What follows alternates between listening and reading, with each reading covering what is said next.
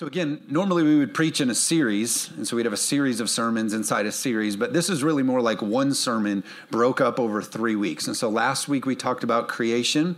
This week we're going to talk about chaos, and next week we're going to talk about the cross. We talked about how the greatest story ever told uh, is a story that matters for us and to us at all places of our life. The greatest story ever told makes a difference for us on our good days, it makes a difference for us on our bad days, it makes a difference in our lives on our rich days, on our poor days, in our young life, and in our old life. This story of the gospel and the work that Jesus did, um, creation and then chaos and then the cross, it makes a difference in all phases of our life. Last week we talked about how God created us with a choice. When He created us and, and made this world and put us here, uh, His desire was to have relationship with us. So he, he didn't create us robots. How many you know it's not love if there isn't a choice. If we were just all programmed to be robotic, then there would be uh, no love involved in that. And we said for us to have love, there has to be a choice. You can't love without a choice. Uh, I shared how if I come home from work and I bust through the door and my kids come running up to me, Dad, Dad's home. Oh, Dad, I love you. I feel love if they're freely choosing to do that. But if right before I get home, my wife says, Now, when dad gets home, you're going to march over to the door and you will tell him how much you love him. Oh, that's programmed. That's robotic. That's not true love. It, it has to come from a place of choice for it to be love. And so God wanted to have a, a people, a mankind that loved him, that he could be in relationship with. So he gave us a choice. We saw in Genesis that God said to Adam and Eve, You are free to eat of any tree. So you're free to eat of anything, but don't eat of that tree. Now, some might say, Well, then they weren't free because they weren't allowed to do that. Now, listen, they were free because they had the choice. An example that we always share is this. Um, if I were to have you over to my house and say, hey, thanks for you know house sitting and, and uh, you're free to eat of anything that you want you're, you're free to eat anything that you want uh, but in the refrigerator be careful uh, because that jar right there with a skull and crossbones and it's labeled cyanide poisoning um, whatever you do don't drink of that because you'll surely die.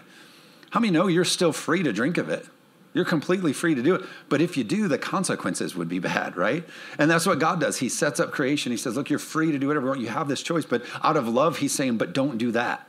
It's just like if I were to say, Hey, you're free to put water in your gas tank in the car, but it's not going to work out good for you. That's what God is saying. Everybody says, well, the Bible's so full of rules and it's so restricting and God is so restricting. Well, actually, the Bible has more promises for your life than it does rules. And anytime God mentions that you shouldn't do something, it's because it's better for you. It's better that you don't have sex outside of marriage. It's better that you, are you with me? He's not being unloving. He's saying, hey, this is the better way to live. Are you with me today? And so he's given us this choice and he said, this is how it works. But then what happens is the serpent comes in, the devil, the enemy, the accuser, who still works in our lives at different times, comes in and says, Has God really said? And begins to question and plant things and say, Hey, is this really the way? And is, is God somebody who just wants to be better than you? And, and begins to plant this thing. And of course, we know because Adam and Eve had the ability to choose, they actually made a choice that brought chaos. So they made the wrong choice and now chaos. So we talked about creation. Now we're going to talk about the chaos. And so this chaos shows up in Genesis chapter 3 is the first time we begin to hear words like pain and curse and shame and death and sickness.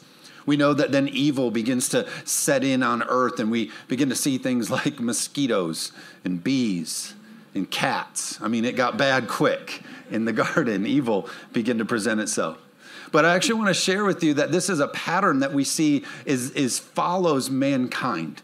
We see that a choice was presented and a wrong choice was made, and chaos then followed. It's a pattern that mankind has continued to follow. So let me read to you the Old Testament. This will be fun. I'm gonna I'm gonna go through the Old Testament with you, and we're gonna see this pattern. But from creation to the cross, we call it the Old Testament. We see that it's made up of 37 books and it spans 4,000 years. We see that in Genesis, it's the beginning, and it says that there was nothing, and God spoke, and then we got everything. We see that God created man from dirt and Eve from his side. We see that Eve got deceived, and then they were kicked out of the garden, which threw humanity into a, a lifestyle of dark and, and darkness and brokenness. But then we see it got so bad at some point that God then desired to wipe out humanity. There was so much evil at this place, but then he finds grace because Noah, Noah was found as a man uh, who was blameless and righteous righteous before the Lord. And so God uses grace and says, hey, build this boat and save mankind. So we've already seen this pattern of creation and sometimes order, but then choosing and chaos. Fast forward a few hundred years, we see that God speaks to Abraham. He finds favor with Abraham and he says, Go to an unknown land. You'll become the father of many nations. And, and we see that there's this, this neat order of God leading. And Abraham has Isaac, and God calls Abraham to uh, murder his son Isaac. And he's walking obediently to the point of almost doing that but through his faithfulness, the angel comes and stops him. But then we see a picture of God becoming his provider. He provides this ram caught in a thicket and says, I'm Jehovah Jireh, I'm your provider. And so there's this, there's this great picture of, of God is, is doing this thing. But then shortly after that, we see Jacob uh, was another son of Abraham's. Jacob has 12 sons, one of them being Joseph. Joseph's brothers have an envy problem. They get upset at his coat of many colors and they sell him into slavery. Chaos is now happening of this person who had God's hand on his life. So chaos is happening all over his life. But then he gets through this chaos into a position of becoming second in command of all of Egypt. Scripture says that Joseph dies, and now Pharaoh arises to oppress the children of Israel again into slavery. Now there's chaos again. There was God's hand on people's life, and then we see chaos again. Uh, the scripture then says that he raises up Moses. He calls Moses, who is actually out in the wilderness in a chaotic season of his life, and God speaks to him through a burning bush and, and calls him to go free his people. Go tell him to let my people go. After a long journey of, of plagues and, and deliverance, they are now on their way to the promised land. After they get to the promised land, Joshua leads them to this place, which we know is now Israel. And then Israel decides that they want a king. You guys are doing pretty good. You're halfway through the Old Testament. And so they want a king, so they, rise, they raise up King Saul. And so Saul is now appointed, and Saul messes it up. He makes some bad decisions uh, in his life. And then we see David is through this chaos, David is raised up. And so, King David, who we know as the giant killer, he's also the one who gives us the Psalms. He put together these really beautiful writings and songs that we read in Psalms, which let me just take a minute and say it's getting on my nerves when a lot of people are calling for the cancellation of Hillsong music. Uh, I hate what happened at Hillsong Church, and I hate that men fall and it costs the church dearly, and, and that's the truth. But the cancel culture that Christians are starting to subscribe to among their brother and sisters is getting a little ridiculous. Can I get an amen? I'm so grateful that cancel culture didn't exist back with King David because we would have never got the Psalms. Because we got to stop singing those Hillsong songs. Look what happened at Hillsong. Yeah, a sinful man fell. But it doesn't mean that those worshipful words are any less impactful. Are you understand what I'm saying? And last time I checked, when I worship, it's between my heart and God anyway. Are you with me?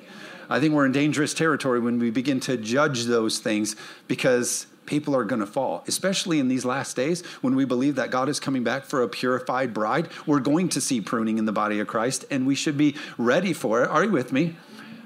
But you're not called to criticize it online. You're called to pray for it. Are you with me? We would have canceled David. Nope, throw out all the Psalms. David, look at all the mess that he did. We, we better tear out those pages because that sinful man. Are you with me? Anyway, back to the Old Testament. And so King David. So we see David, and then David has a son named Solomon, and uh, Solomon unfortunately liked the ladies a little too much, and so he got into chaos. And Solomon has a son who then messes some things up, and Israel gets split into two different factions. We see there's a treaty, and the north becomes for the Assyrians, and the south becomes for the Babylonians. The reason that's important is because what happened was then Jerusalem became destroyed, and through its destruction, the king was kicked out, the temple was destroyed, and the Jews were scattered at this time. But then God's desire was to bring his people back to Jerusalem. So God then spoke through a prophet and said, Go back. It's time for you to go back. Many of you know Nehemiah rebuilds the wall, and his people are back uh, in their place. The Israelites inhabit the promised land. Then there's a period of about 400 years where the Romans and the Greek uh, are, are in position here, and there's a 400 years of silence. And then finally, an angel appears to the Virgin Mary, and we then get Jesus in the New Testament give it up for yourselves. You made it through the Old Testament. Well done. And also on your read through the Bible in a year plan, you can just check off the Old Testament. You got it all. Just kidding. I went fast through it, but there's more to read. But now the cross. We, we have our remedy to the chaos. It's the cross. We're going to talk about it next week. You say, well, Pastor, why did you waste all the time talking about all that? Because what I want us to understand is that as many of you say, man, when I get to heaven, I'm going to talk to Adam. I'm going to talk to Eve. Man, they messed all this up. I can't believe that they did that. But the reality is, we've been keeping the tradition of messing it up. You would have, and I would have, we all would have messed it up. This is what we continue to do all throughout the Old Testament is we, we mess it up. We, for some reason, fall into this chaos. And uh, I wrote it down like this. Romans 3.23 says, all have sinned and fallen short of the glory. You mess it up, I mess it up, we all mess it We've all sinned and messed it up. Chaos is a part of our story. Think about it. There's many times where we feel called and to be faithful. We're faithful. Oh, we're faithful and we're following the Lord and we're doing God's plan and we're faithful. But then there's the times that we find ourselves fickle and we just get whatever about it. Or there's times where we're in on prayer and we're praying and we're faithful and we're seeking the Lord, but then we find ourselves in seasons of our life where we're negative and we're not believing the best and we're confessing the wrong things over our lives. Or we're called to walk in love and we're doing it and yeah, I'm calling, I'm walking in love. This is the way God created me to do it, the creation piece. But then we find ourselves holding on to bitterness and unforgiveness and walking uh, maybe in pride or anger and, and, we see ourselves missing it. Why? Because it seems like chaos and disorder is, is so easy for for us to fall into. I wrote it down like this left in our own ways, chaos is what we do. And that's why it's so great that we were sent a Savior to save us from our ways. Can I get an amen? You ever notice that it takes work to keep things organized? We're left to ourselves, chaos just seems to happen. Uh, my kids are nine, seven, and three and we're really working hard with them at cleaning up the house and putting things back at the end of the day. And so it's just hilarious. They just think we're the worst parents ever because we actually ask them to, you know, like these tasks we ask of them are so insane. It's like, hey guys, um, can you go over there and pick up those blankets and stuffed animals? Oh my gosh. And I'm like, guys, it takes the same amount of work to put it back as it was to get it out. Isn't it weird how like chaos and disorder seems to come real natural? Just like automatically happens in our life. We make a mess of things, but but putting it back seems to be like so much work. I thought about this. Uh, Jess and I, we've lived in our house for about two months. We've lived in our house for about two months, and I opened a drawer the other day. We've only lived there two months, and we already have a junk drawer. I'm like, how, what is this? Like, did we did we just dump the junk drawer box into another drawer? How do we have a junk? It's just because, like, left to ourselves, there's just there's chaos, there's disorder, there's just stuff that happens. So the question is, like, what do we do with it? God created us a way, but then there's this thing of chaos that happens. So we got to ask ourselves, like, how and why do we fall into this? I wrote it down this way last week. It's not what happened in the Bible, the stories of what happened. It's not so much what happened; it's why did it happen what does it mean in our life? All these things that have happened, like what is it? What is, why is it that it happened? I also wrote it down like this for this week. It's not what happens, it's why is it happening? That's the question we got to ask ourselves today. Is, is the chaos and the disorder and some of the things that are falling out of place in our life, we have to ask ourselves, why is this happening? What, what are the things that are causing this to happen? And so Paul actually gives us some answers. That's what I love about the scripture here. So for the next 10 minutes, I got three points for you that are going to help us define this this chaos and this temptation to fall in, in things that are out of order. Paul writes about this chaos of the Old Testament in Romans chapter 1 verse 20. He says this, "For since the creation of the world, God's invisible qualities, his internal power and divine nature have been clearly seen, being understood from what has been made so that people are without excuse." He's saying, look, anyone can look out and see God's order and see that, that God is good and He made this structure and He put these things in place. He's saying God's set order is obvious. So, where does the chaos come from? Anyone can look up and see the heavens and the earth and creation and all these things and see God's, the scripture said, eternal power and his divine nature. We can see that. So, where is this chaos coming from? He begins to describe it for us, and I think there's a lot of truth in this. Verse 21 it says, For although they knew God, they neither glorified him as God nor gave thanks to him. Here's the key but their thinking became futile and their foolish hearts were darkened. I have three things we need to reject in order for us to reject chaos in our life. And the first one is this we must reject useless thinking. The scripture said chaos began to unravel in their life because they had futile thinking. The word futile here means incapable of producing any useful result. You want to avoid chaos in your life? You have to be careful the things that you're thinking about. You can't go throughout your day, uh, as this says, in, you know, thinking thoughts that are incapable of producing anything good. Uh, one translation of futile means this pointless, simply pointless thinking. We've got to guard our minds. We've talked about this when we were talking about a little bit more. We've got to be careful what we let in because just left to yourself, you would just fall into the chaos of walking throughout your day thinking on pointless thoughts going over and over and again the things that maybe didn't work out for you or aren't working for you or what could be. Oh, is he going to do that? Maybe he's doing that. Is he and we go through all of this pointless thinking. It's saying don't let yourself fall into this futile thinking because you're going to find yourself living in this state of chaos. You know, this state of chaos, this pointless thinking is really our teenage years. I you know what I'm talking about your teenage years. We, we go through our teenagers, and uh, maybe you heard this a lot from your parents. You did something, and they actually literally said this back to you. What were you thinking? what were you, mom? Just um, it's not. A, it's, you know, you, I didn't ask you to help me with the sermon. You just you just stay back there. Aren't you supposed to be in Florida? Yeah. but what were you thinking? What were you thinking here? And it's easy to go to now, that was not a very good thought. I, I probably shouldn't have done that. It comes easy to us. My son, it was his birthday on Thursday. He was seven. He was riding, he's turned seven. He's riding in my truck. And um, he asked me how fast I was going. I said, Well, the speed limit's 55. I'm going 55. And then, and then he said, How do you know? And I said, Well, see these numbers? It's like 50, 60, 70. He said, Dad, this can go 70? Yeah. Can it, it can go 80? Now he's looking at the speedometer. He's like, Dad, this truck can go 100? I was like, Uh huh. I won't tell you the rest of the story. but quickly, you can make some pretty pointless decisions. Quickly, we just fall into this. And here he is at a young age asking this. That's what the enemy did to Eve. Comes in, God already said it all. He said the point of all the things. Hey, this paradise that I've created for you so that we could be in relationship, it's all good and it's all yours, and we're going to dwell in this together. And he says, but don't don't eat of that. So for them, Adam and Eve, that tree was pointless.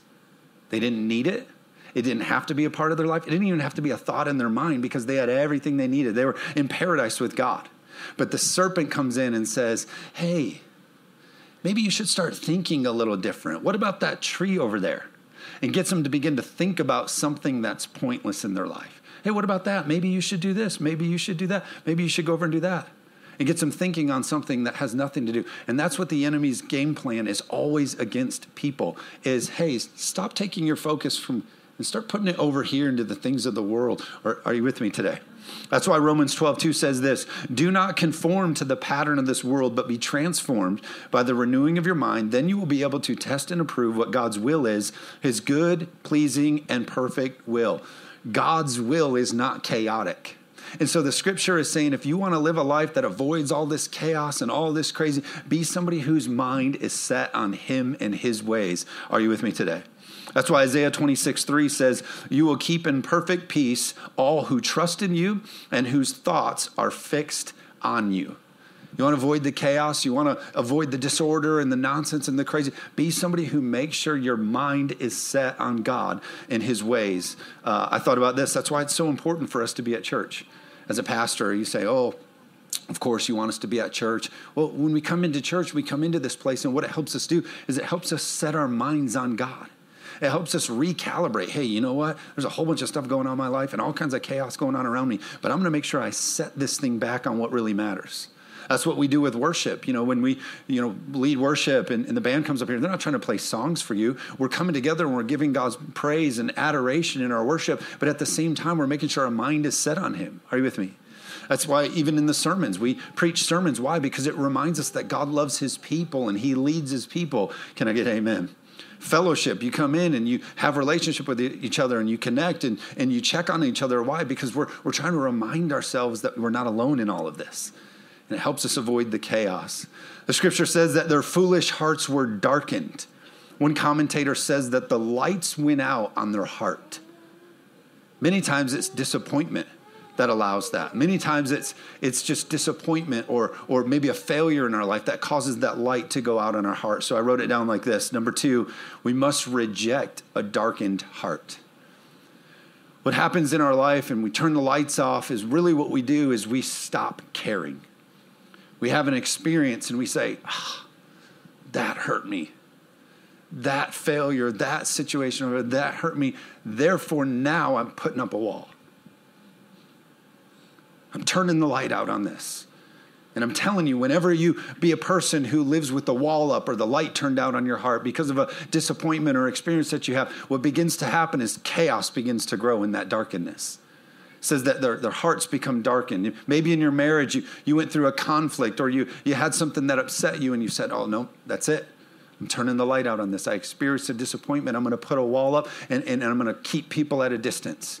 Or maybe in your job, you were up for the promotion and God was using you in your marketplace ministry and, and God was using you in your workplace. And then all of a sudden you didn't get the promotion. And you let bitterness creep in and you said, No, that's it.